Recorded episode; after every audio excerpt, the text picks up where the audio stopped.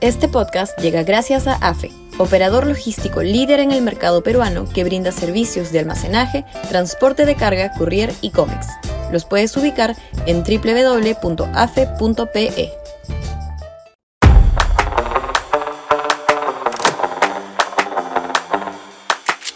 Democracia sin Estado eficiente no sirve. Sudaca, Perú. Buen periodismo. Tenemos suficientes recursos fiscales para brindar mejores servicios públicos, ha dicho con razón en la última CADE el presidente del Banco Central de Reserva, Julio Velarde. Y por no haberlos es que la gente está descontenta, ha insistido. El problema es que ello ocurre desde hace 30 años, desde que el gobierno de Fujimori reformó la, reformó la SUNAT.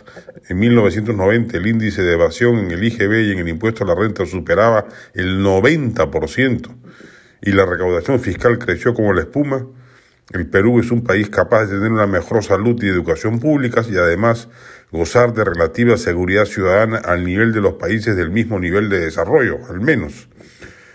Pero eso no ocurre. Nuestra salud es una calamidad. La educación pública sigue siendo un desastre, a pesar de la relativa mejoría por las reformas emprendidas los últimos lustros.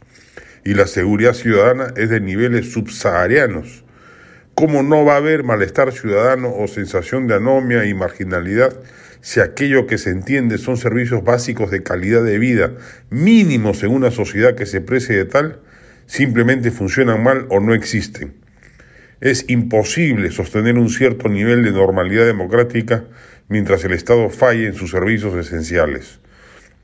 Por eso es que no debería sorprender a nadie que recurrentemente aparezcan en el firmamento electoral antisistemas radicales cuyo único mérito es estar contra el establishment y prometer patear el tablero y poner todo de cabeza. ¿Qué tienen que perder las grandes mayorías del país? Que ven a sus familiares morirse porque no los atienden en los hospitales, a sus hijos frustrados por haber recibido una educación de cuarto nivel o a sus viviendas asediadas por delincuentes que los asaltan todos los días.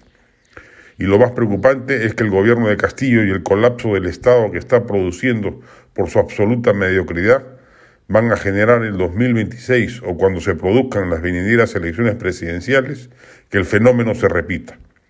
El pueblo está cada vez más subvertido por la inexistencia de servicios públicos, siquiera con cobertura mínima, para hacer de las suyas unas vidas ciudadanas integradas al sistema, al llamado modelo